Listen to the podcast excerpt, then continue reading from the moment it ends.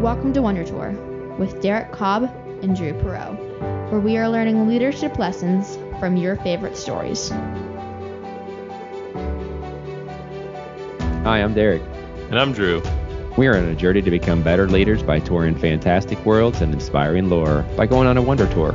We connect leadership concepts to story context because it sticks to our brains better. You can find out more at wondertourpodcast.com.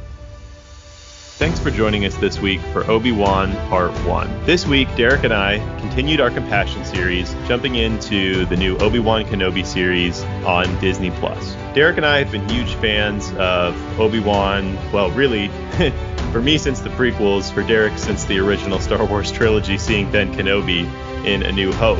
And this is really a joy for us to get to come back to a character that we started talking about in literally episode one of Wonder Tour. In episode one, we looked at how Obi Wan sacrificed himself in order to change Luke and really to change Darth Vader. So now in this series, we're getting to see Obi Wan's transformation from this Jedi who's like a blazoned sword and shield in the prequel trilogy to the Ben Kenobi with the dust ridden cloak that we meet in episode four, A New Hope as we look into that, we want to see how Obi Wan kind of chooses where to apply compassion. He's very closed off to the Force and to the outside world when we meet him in Obi Wan Kenobi Episode 1. And because of that, he isn't really displaying compassion in the way that we've looked at it so far in Wonder Tour. So join us while we look at how there's a conflict between compassion and wisdom sometimes, and we try to figure out how do we address that in our own lives. All right, episode 56 today. Obi Wan Kenobi coming back to our roots today. The very first episode uh, that we published of Wonder Tour was a real teardown on Obi Wan and Vader, as Drew talked about in the intro. And it was important to us because that was a very iconic moment. And if you just look at that as one moment, you can do that. But of course, here on Wonder Tour, we're going to extrapolate out because we love Star Wars. Don't we, Drew? We do. I'm so excited to talk about Obi Wan today. As soon as this series was announced, I was all in, obviously hoping that this was done right. And it looks by and large like it has been done correctly such a relief. I'm exhilarated after watching, you know, the first couple episodes here. Actually, I think a number of years ago, maybe even 10, 15 years ago, there were rumors that there was going to be an Obi Wan Kenobi TV series. This was long before streaming or anything like that. So it, it, truly has been a long time coming. And obviously, we did get a lot of the backstory of Obi Wan during the Clone Wars years throughout the Clone Wars animated TV show and there have been perhaps the most books written on any character of any character in Star Wars on Obi-Wan. So I think there is a whole lot of rich backstory to Obi-Wan, but this is like that critical point that you really wanted to learn about, right? It's like how did the Obi-Wan from the prequel trilogy become Ben Kenobi from the original trilogy?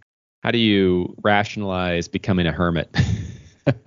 with all the things going on in the world. And I think that's what he is constantly struggling with. Now, I don't know about how he is in episode four. It, it seems like episode four, he's just kind of reached that quote unquote broke stage.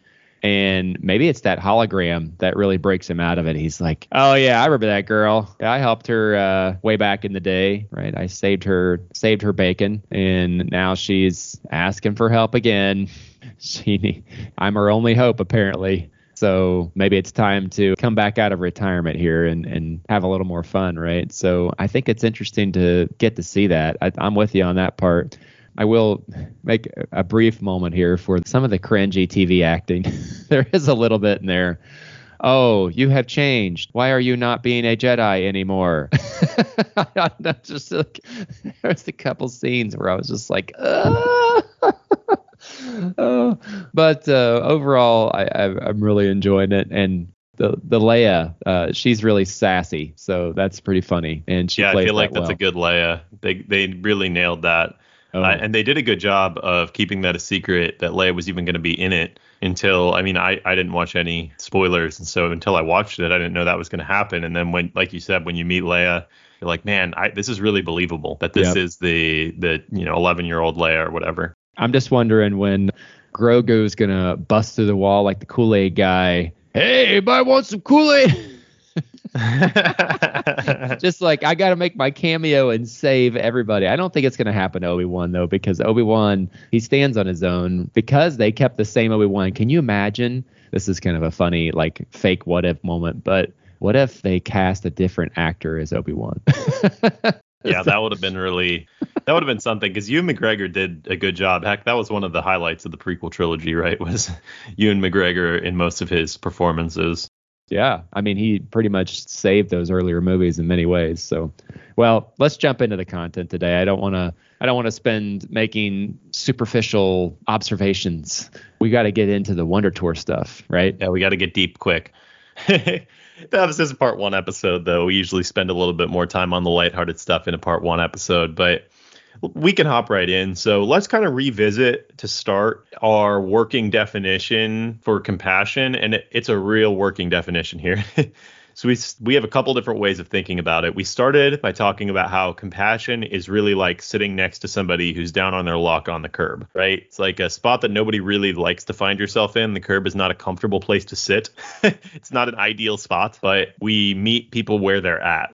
And so from there, we kind of evolved to compassion is about being there in the moment. It's also about the future and not the past. That's going to come up big here. And it's about seeing the world from someone else's viewpoint. And so I think it's perfect that we recap that because those themes are going to continue to come up in Obi Wan here. So, in part one today, we're going to mostly focus on Obi Wan Kenobi season one, episode one. We might drift a little bit outside of that, but there shouldn't be any spoilers outside of that, really. And then in part two, we will drift into episode two. So, a hallmark of the discussion today, right, is that Obi Wan is really forced to be someone that he doesn't want to be, but he does it anyway because of what's going on with Order 66, and it's still playing out. Order 66 has got to be one of the longest orders I've ever witnessed. I actually, you know what? The first 65, I have no idea. so, not really, I don't really have a lot of benchmarks on that, but he's he's really you know he can just tell he's just like dying inside. He's just like uh how long can i do this? Well he, it seems like he's really resolved to just live the rest of his life out this way when we meet him here. You can they did such a good job in my opinion of finding the middle ground between again kind of like i said in the intro that vibrant obi-wan the that's bold and courageous that we meet in the prequels and the old crusty Ben Kenobi that we meet in A New Hope. Well, I do want to say I feel that he's very divided. I think he does have a front game, but his back game is truly still in the Jedi Order and everything. I mean, if you're really out of it, do you actually write down the location of your lightsaber, the GPS coordinates? He's not totally out of it. He didn't totally give that up. He wrote down the coordinates for the G, for the for the lightsaber. That there's something there. Well, yeah, he could always find it with the Force, I imagine. It's like a kind of got like your, your metal detector for your lightsaber, right? It's your it's your, your your implement. You know how to find it. You know how to you know pull it to you, even when you've been disconnected from it for a long time. It really becomes almost a part of you. but finding that by feeling would take a little longer, so he would have oh, yeah, down yeah. anyway. Well, yeah. I, I, could use the force, but I will go ahead and write this down. But I could use the force. I just want you. to Well, it, I mean, we kind of see this. Is can he? Because he's he's really cut himself off from the force for good reason. Actually, uh, this is well, one of the main trying. conflicts. Yeah, yeah, he's trying as much as possible. That it's hard to leave that behind though, because it's very much a part of you, isn't it? Once you know about something, how hard is it to unknow something, right? Yeah. And I think that's the struggle he has here with applying compassion. Compassion, the action piece, right? We've talked about sitting on the curb, but compassion, the action piece, you have kind of I like to think of like this. I have a menu. I could pick different things off the menu, and that is how I apply my compassion. Obi-Wan has a number of things he can pick off the menu. I will pull my lightsaber out and start fighting. I can do a, I don't know, force push. Are the, are the Jedi allowed to do force pushes? I think they are, right? Oh yeah, the Jedi use force pushes. Yeah, so you can do you can do some things, but but you can't choke, right? so I'm just saying there's certain moves you're not allowed to do. My point is is that he's got to hold all that back. He has the whole menu, he knows the menu, and he has to pick the action of do nothing. And that is killing him. That is just driving him crazy, isn't it? Yeah, it's like drying him up, right? We find ourselves once again on Tatooine. Sometimes it's a little bit worn to be on Tatooine, to be honest. Uh, but in this situation, it's not right. At least it wasn't for me because this is where we met him in A New Hope, and that dry, arid, you know, land in the cave that he finds himself in with his moisture machine uh, running out of juice or whatever. well, actually, the Jawa steals the part for it, right? he's in. It's like his mind is in almost the same spot. He's he's in this cave in his mind. Everything's dry. He's by himself. He's really a true hermit. Yes, and so our what if today is what if Obi Wan didn't commit to this life? And I would throw out there, I don't know what you could think about this scenario. We can play out whatever one you want, but I think he would be like Cobb Vanth, right? He would be more of like a "This is my town," or maybe I should say it in Obi Wan voice. "This is my town."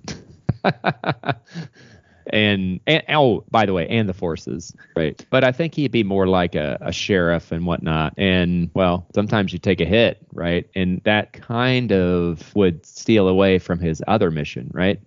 Yeah, I, I let me take another perspective. I think given the situation that he finds himself in, I think that strategy of being a Cobb Vanth doesn't really work in this climate because it it it worked for a Cobb in uh, the Mandalorian because the First Order doesn't have complete control of everything. And I know they're in the Outer Rim and stuff like that, and in the Outer Rim, nobody has complete control of anything really. But the First Order was strong, but maybe not to the point, not pinnacle empire strong, which is what we're seeing here. Where I mean, if they find out about you, if you're if you're a target out in the open, you're screwed. It doesn't matter who you are. It doesn't matter if you're Obi Wan or Luke Skywalker or anything else. A no target in the open is going to survive the peak of the empire. They have these Inquisitors. They have full force of all these Star Destroyers. I mean, heck, they I I mean, they'd probably destroy a planet to get rid of Obi Wan. Star so, Killer Base. Star Killer Base, yeah, yeah. so they, they destroy a planet. So I think the alternative, you have to take more of a all-out assault approach. You got to. I think he would have to band together some Jedi, right? That's that's the strength of the Jedi during the Republic period is their numbers and their order. So I would I would think he would go around trying to get all the Jedi together. I think that's just more of the Jedi way and more the Obi Wan way than trying to be a solo artist. A solo artist, I love it. like a rapper. then don't you consolidate? Yeah, yeah, yeah. My name is Obi Wan, and I'm here to say I like the Force in a major way. Star Wars is special for us, if you uh, if you can't tell. but that that strategy, right? He you you know he thinks through that, right? He comes across this Jedi in training and the dude's looking for Obi Wan, and he turns yeah. away. He's like, "No, I can't join forces with you because I've thought through all the scenarios, and that is going to come to complete destruction. Basically, there's no way that we're going to be able to have enough numbers to be able to overcome them." And here's another question for you, Derek. At this point in Obi Wan's story, is he even focused on the long game here? Is he focused on winning versus the Emperor? Or does he think that's somebody else's job and his job is just to protect Luke and Leia? Sometimes I think he's kind of bedded down for the long nap, thinking that he's just like we do in Interstellar, that he's just going to wait this out. And because these kids are fairly unknown, right, that he's just going to wait until it's time. Kind of like putting something in the oven and then the timer goes off. But I'm sorry, people take a little bit of management, right? Especially a precocious little girl like Leia, who's always getting into something, we don't really see a whole lot about Luke. And we know that Luke spends most of his time at Tosche Station going to get power converters. And that's the most rambunctious thing that Luke gets into. if you listen to the way Beru uh, bats him around in episode four, he pretty much just he mines pretty well, right? It's not like he's going off the reservation and there's not a whole lot outside of his reservation, whereas Leia's like got some woods. She's probably got some tennis courts, right? She's living the in the lap of luxury, so she's obviously the bigger risk, and that's why he can't just unplug and let it go. And part of this is the personalities of the people that he's chosen to protect, and he didn't really get to choose that because he saw them as babies, and he's like, "I got this, right? I got this for 20 years or whatever it is." And he didn't know what he was signing up for. And I think that's something interesting here is that when you have a good heart and you want to do the right thing, you don't know always what you're signing up for. But because you have a good heart and you want to do the right thing, you do it anyway, even when it starts to, well, in this case, split you down the middle, right?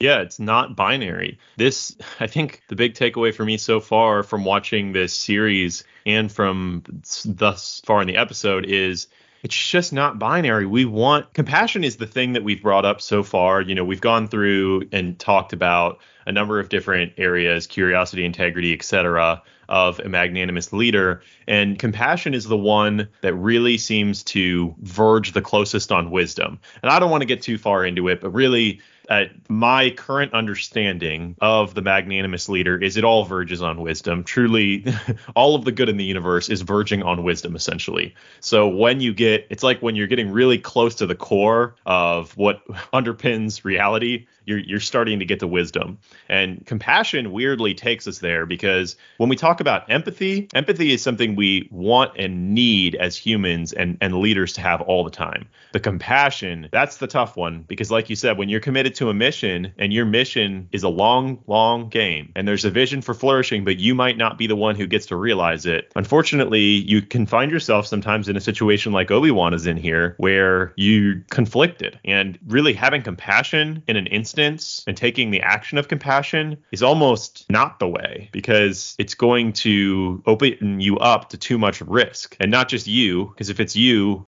Here's one thing I'm pretty sure about Obi Wan. If he could, I'm sure he would love to just have an all-out fight with with Vader, with the Inquisitors. That's that is definitely the character that we see of him in the prequels. He would love to just go out with a with a flurry if he could, but he has to fight that. That conflict there, there that's a conflict that I see in myself. You know, I see it in a lot of leaders around me and humans as a whole. Right, have this conflict of when do I need to act? When do I need to have compassion on somebody? And when does the long game take over? And when do I need to conserve energy or de risk in the situation?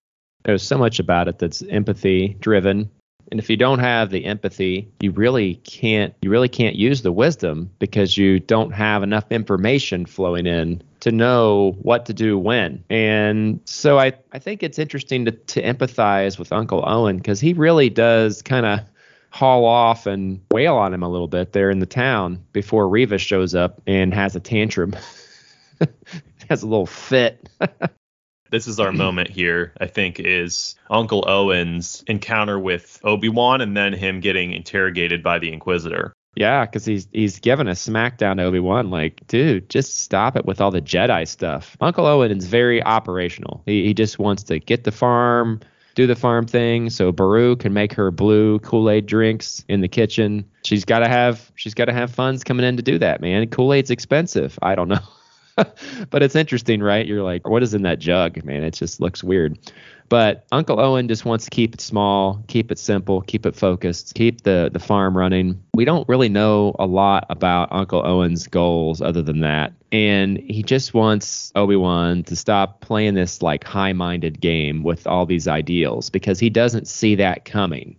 He thinks that's just hogwash. He thinks that the all this force stuff. And think about it. If you're way on the outside of something, you also probably will have that perspective. I would have that perspective. You would have that perspective, Drew, if you didn't have that direct experience that Obi-Wan has with the force, right? And knowing that it's real and knowing that there is a plan. Even Obi Wan's kind of like, I don't know if there's a plan or not. I'm gonna go bury this lightsaber. I better just hunker down here but I am going to stick to my word. I am going to stick to my word. I don't know where this is leading me, but I'm going to stick to my word, right? But Uncle Owen is like, Your word, you promised to do something that doesn't make any sense to me. Doesn't make any sense to me in my world. And let's I relate this to, to stop. A, You're annoying. Let's relate this to a business or a personal context because I think this comes up yeah. all the time. And, and I want to try to make this a little bit more personal in a business context, this seems to come up pretty often when you're when you're in the business of transformation, uh, of change management. This sort of thing comes up all the time, where you know you're trying to get buy-in from diverse stakeholders and sometimes, you know, you have to, you're trying to play to the what's in it for me mentality because that's a great way to do change management, right? You want to work with your stakeholders and try to figure out what's in it for them. And so, of course, you know, Owen gets what's in it for him to have Obi-Wan there. He's, he provides protection for Luke in case of emergency, essentially. But he doesn't want it. He doesn't want the change that Obi-Wan's trying to provide, right? Obi-Wan's trying to broaden Luke's horizons. He's trying to show him the universe instead of just this desert planet. And, and isn't that what it feels like a lot of times being the prophet for change? You're trying to show people like there's such things as an X-wing. You can fly. You know, you can become a pilot, you can become a Jedi. There's all these things you can become. And sometimes people are like, yeah, but we're just going to be moisture farmers on a desert planet. because that's what I know. I know what that outcome leads to, and it leads to stability, it leads to predictability, and I like those things. So I'm going to keep craving those things, and I'm going to keep rocking myself to sleep at night. And stop talking about the academy, Luke. You can check it out next season. That only works so long, doesn't it? Because when there's somebody who wants to keep going, it's just really hard to stop them when somebody's far off though you know and, and the relationship that obi-wan has to uncle owen it, he can easily repel him because he's well number one uncle owen doesn't control him right? And so i think that's hard for him. The fact that obi-wan isn't paid by him i don't think obi-wan's getting paid by anybody because he's working in a meat packing plant right? So that's kind of tricky too. Again, wow, what a character, right? That he that he keeps going. But Uncle Owen is that quintessential example, like you're saying. I, I, I think that you've you've really hit on something that's very teachable out of this this uh, this frame up here. So what do we learn from this? Well, one thing that I take away is when you're trying to find the balance of wisdom and compassion, right? What's wise to do in a situation? Is it wise to expend my energy and be compassionate here, or is that going to get somebody killed? we really have to keep the focus on other people because Obi-Wan, you know, let's say he is able to take the long view and let's say he is still trusting the force even though he's not connected to it. Maybe a long shot, but just what if?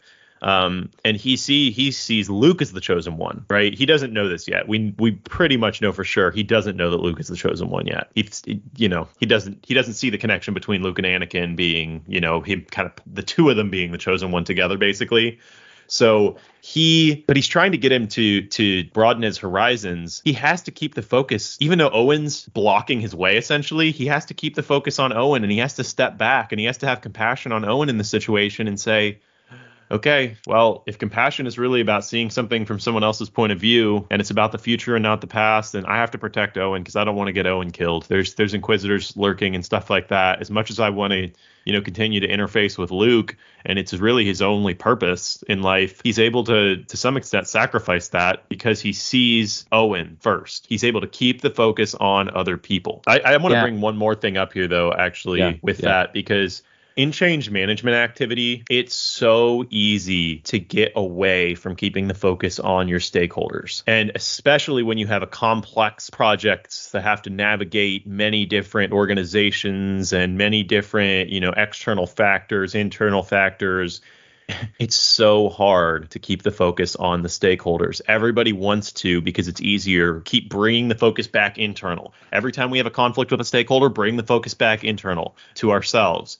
And so the the constant internal fight and then fight even within your teams to get the focus back to the stakeholders constantly, it that in and of itself is a huge tension. Well, the the key here, I really do think that empathy has the key, and it sounds like beating a dead horse, but you've got to keep putting yourself into the mental state of the people that you're trying to change, that you are trying to be compassionate towards, and you have to really understand where they're at, and that's why you can't do action X, Y, or Z. You have to know that those things are grayed out in the menu for a reason. They don't have any relevance relevance right now. Even if you did them, it wouldn't do anything. And I think that's the the wisdom part where you have to know that even if your compassion made you act in these ways, that it would not make the difference that it needs to make until a specific time and a specific place. And that's what Obi-Wan struggles with so much is he is a man of great capability and power, but he holds it all back because he's using wisdom and knowing this is not a hard issue. I mean, I'm just telling you right now, the way he looks at Uncle Owen, the way he looks at Uncle Owen and he knows that Uncle Owen is scared and he doesn't want to lose what he has. That's mainly Uncle Owen's MO. He uses empathy to figure that out. And he knows that Uncle Owen where where Uncle Owen's at and he just tries to pick some choices. And let's go back to the Jedi that's being hunted though. I think this is one that's very teachable too. So this Jedi is being hunted. He tries to be like, "Yo, dude, I'm just Ben. I don't know what you're talking about." so you ever had a conversation with somebody like that and they're just like, um, I do not know what you are saying. I my name is my name is Drew. I, I do not know this. And I'm thinking like if I ever tried to have a deep conversation with you sometime and you'd be like, I would like to talk about the weather. I'd be like, What's wrong with you? it's not going to happen.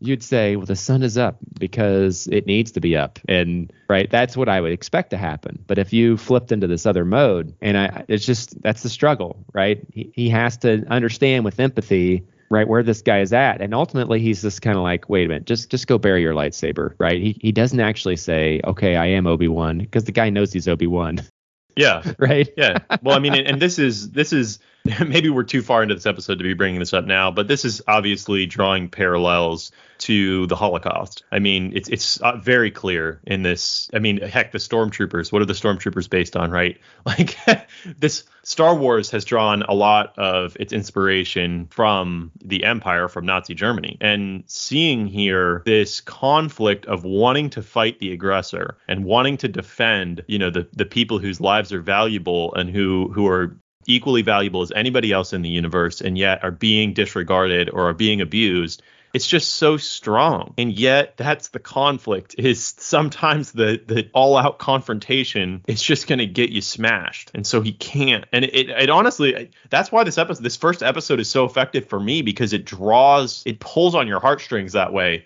as a leader you want you see it and you already have this love for Obi-Wan as a character. And then when you see him not able to help the guy at at the meat carving whatever that you gotta love Star Wars for that. We're like carving the meat of this weird huge animal. And that's that's his job. It's so good. But this dude's get you know the overseer is like no you're going to get paid half as much today and then like punches the guy and obi-wan's next in line and you're like man like why doesn't he just teach this overseer a lesson? That's the conflict. I'm not saying that he makes the right choice or the wrong choice to help the jedi or to help the guy who's who's you know getting his wages cut. The challenge is to try to see the long game but still to see each individual and have empathy for them in the process and not to get so zoomed out that all we see is the long game because you know we talked about that a number of times. That's when you get that zoomed out you, you become the what's his name and don't look up oh the bash guy. Yeah bash. Ex- Yeah. yeah. the bash guy. Exactly. That's who we become where you're just like no this you're just a probability. You know i see how this yeah. is going to end and we'll destroy you know we'll destroy the meteor. It's you can't we got to play somewhere in between which is really challenging when Well- as humans and leaders we're teaching ourselves to just channel our emotions and channel our relationships with people I would say developing your compassion is a process that can rip you apart because compassion very much very much makes you act and that action may cause a consequence for you. And I think that's that's probably where we should leave it today. What do you think? yeah i think that's good we can kind of wrap it here if you want me to just summarize for us Yeah, go ahead and run through that. So I think in part one, mainly we've talked about how do you the wisdom of compassion really, and this is an extension of Thor Ragnarok discussion that we had with Brian. The wisdom of compassion is not easy to find. You know, when do we need to have that instance of compassion directly and be sitting on the curb with somebody? Or when do we need to be not necessarily closing ourselves off, but viewing things from a higher vantage point and realizing that really in this moment, empathy for that person looks like doing something that's going to be painful in an instance and not, I might not help them, but in the long run, you know, I'm protecting the people that I'm here to protect, and I'm I'm doing the thing that is going to keep the team intact, even though it's going to put the team through some pain right now. It's not easy. And we'll talk more about that in part two next week. So I will close this out. Just remember character is destiny. We'll see you next time.